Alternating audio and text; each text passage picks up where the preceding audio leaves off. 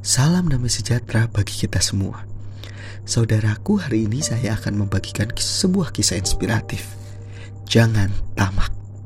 Saudaraku, pada suatu masa hiduplah dua pedagang keliling yang menjual perkakas yang terbuat dari kuningan. Kedua pedagang itu memiliki watak yang berbeda.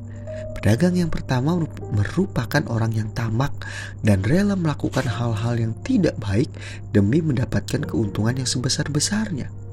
Sedangkan pedagang yang kedua sebaliknya, ia merupakan orang yang sabar, rajin, tekun, jujur, dan baik hati.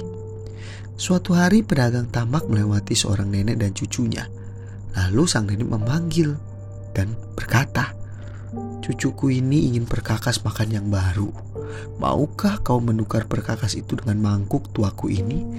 Dan pedagang yang pertama ini batin dalam dirinya, Hmm, mangkuk ini terbuat dari emas. Harganya pasti mahal sekali. Tapi sepertinya nenek ini tidak mengetahuinya. Oleh sebab itu muncullah niat jelek di hati si pedagang tamak, dan ia mendapatkan karena ia ingin mendapatkan mangkuk itu dengan harga yang murah, dengan memanfaatkan ketidaktahuan si nenek. Ia berkata kepada si nenek, "Mangkuk ini tidak ada harganya, Nek, karena terlalu tua.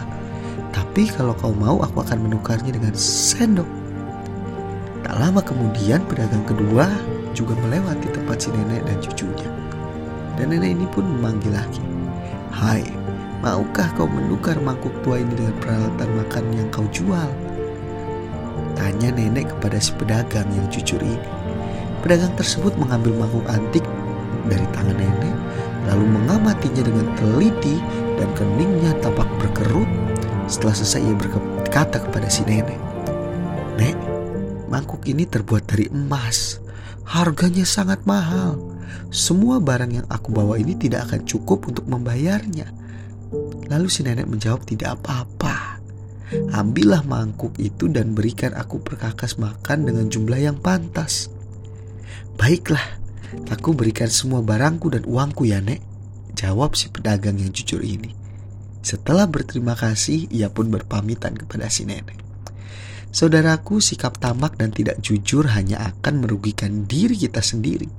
Sebaliknya, orang-orang yang jujur selalu memiliki keberuntungannya tersendiri.